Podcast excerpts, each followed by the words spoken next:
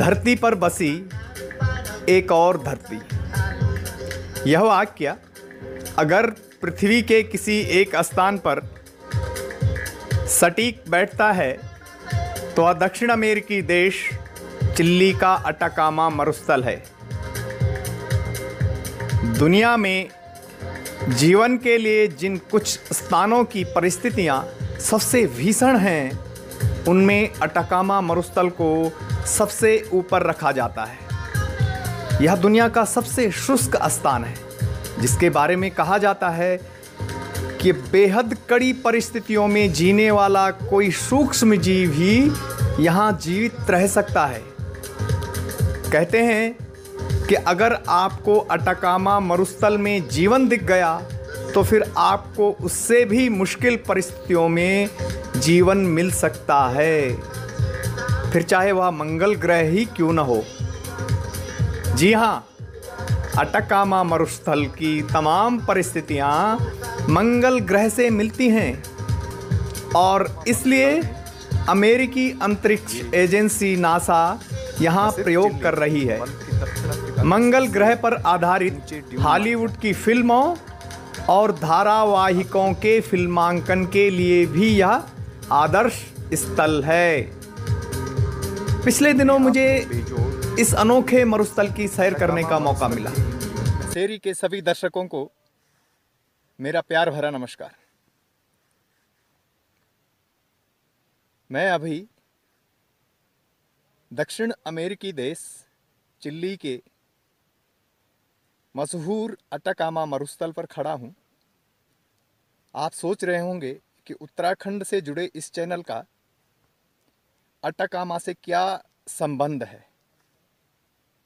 लेकिन मैं अपने उत्तराखंडी मित्रों को खास मरुस्थल के बारे में बताने के लिए यह विशेष वीडियो अपने इस चैनल पर डाल रहा हूँ।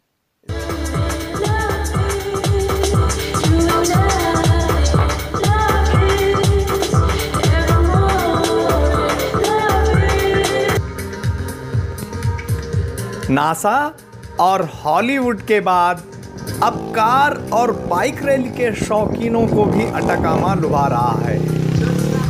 यहाँ पर हर साल अटकामा रैली का आयोजन किया जाता है, जिसमें इस साल भारत से Hero Moto Sports team rally की टीम ने हिस्सा लिया था।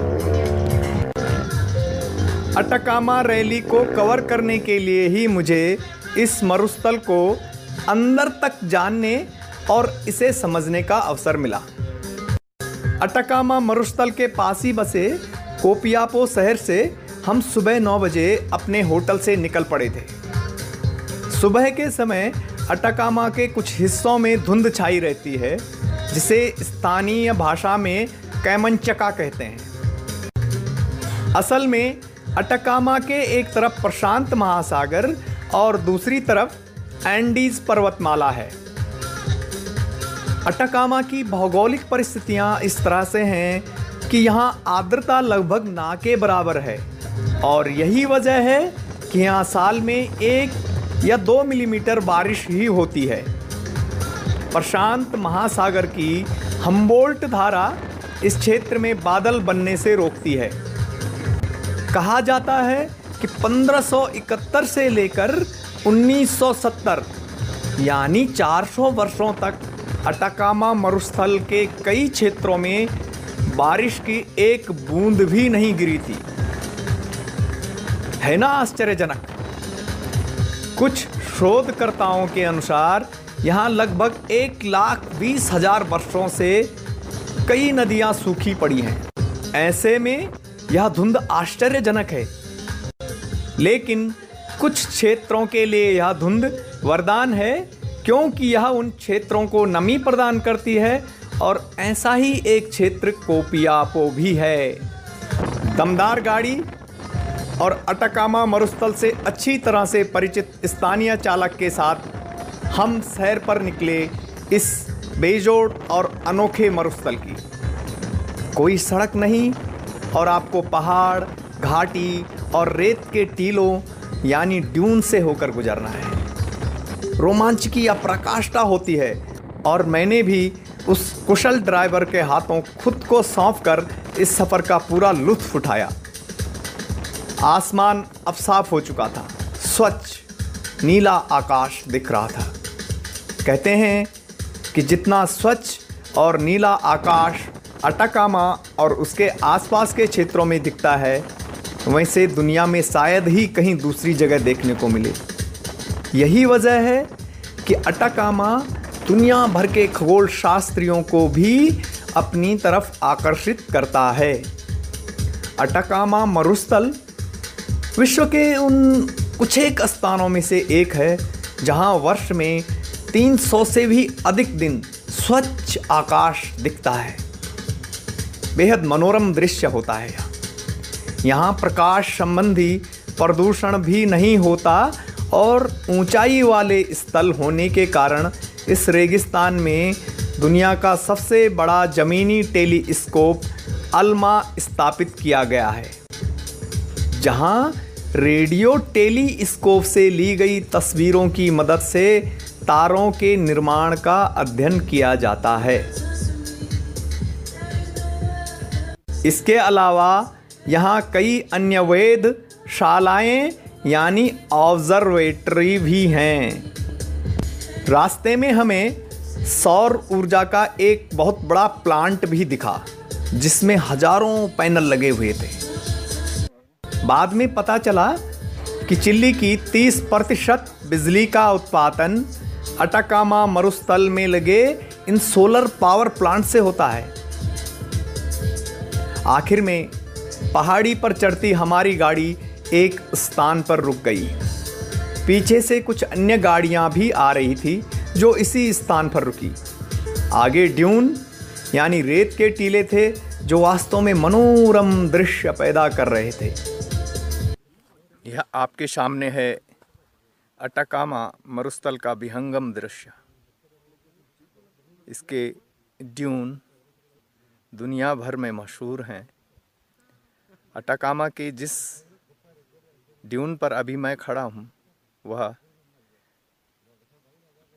सिर्फ़ चिल्ली नहीं, बल्कि दक्षिण अमेरिकी महाद्वीप का सबसे ऊँचा ड्यून माना जाता है। इन्हीं में से एक टीले से रैली को गुजरना था। सभी को पहली बाइक का इंतज़ार था।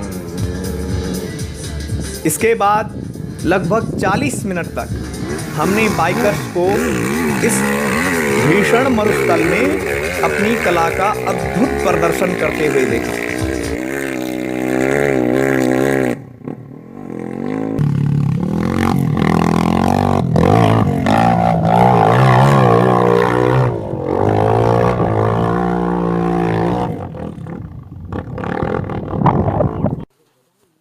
अब बात करते हैं अटाकामा मरुस्थल और मंगल ग्रह में समानता की।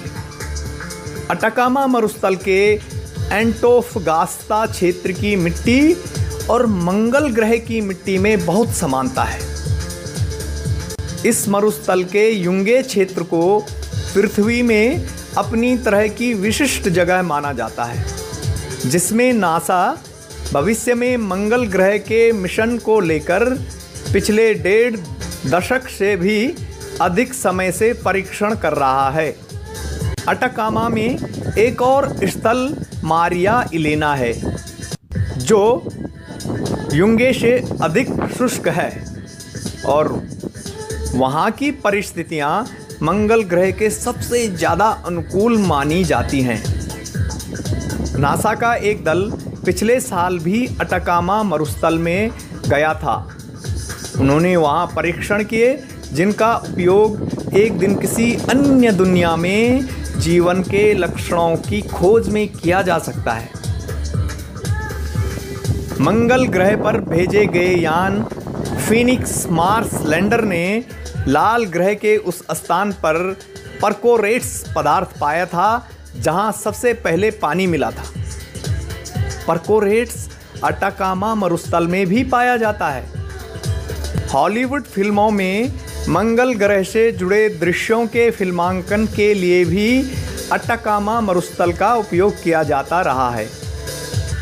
इनमें television series, Space Odyssey Voyage to the Planets भी शामिल है। अटकामा मरुस्थल के बारे में कहा जाता है कि यहाँ कोई जिद्दी पौधा या जीव ही जीवित रह सकता है। इस मरुस्थल के कई क्षेत्रों में तो वनस्पति और जीव मिलते ही नहीं हैं। मैं जिस क्षेत्र में गया था, वहाँ कुछ जिद्दी घास देखने को मिली थी। एंडीज पर्वत की निचली घाटियों के हिस्से को भी अटकामा मरुस्थल का हिस्सा माना जाता है, जहाँ हमने गिलहरी और खरगोश के मिश्रण वाला जीव देखा था, जिसे स्थानीय भाषा में विस्काचा कहते हैं। लेकिन मरुस्थल के मुख्य भाग में मुझे कोई जीव नहीं दिखा। समुद्र के पास वाले हिस्से में छिपकली प्रजाति के कुछ जीव ज़रूर मिलते हैं, लेकिन मैं उन क्षेत्रों की सैर नहीं कर पाया। वैसे यह मरुस्थल तांबे और अन्य खनिजों से समृद्ध है, और यहाँ सोडियम नाइट्रेट बहुत मात्रा में मिलता है। मरुस्थल के टेढ़े मेढ़े रास्तों से होकर पहाड़ियों पर चढ़ने से अधिक रोमांच उतरने में आया। लेकिन ड्राइवर इतना कुशल था कि हमें खास झटके नहीं लगे। कभी अटकामा जाओ तो अपने साथ पर्याप्त मात्रा में पानी लेकर जाना। हमारे पास पानी की बोतलें थी। मैं कुछ सेब खरीद कर भी ले गया, जिनका स्वाद अटकामा ने चार गुना बढ़ा दिया था।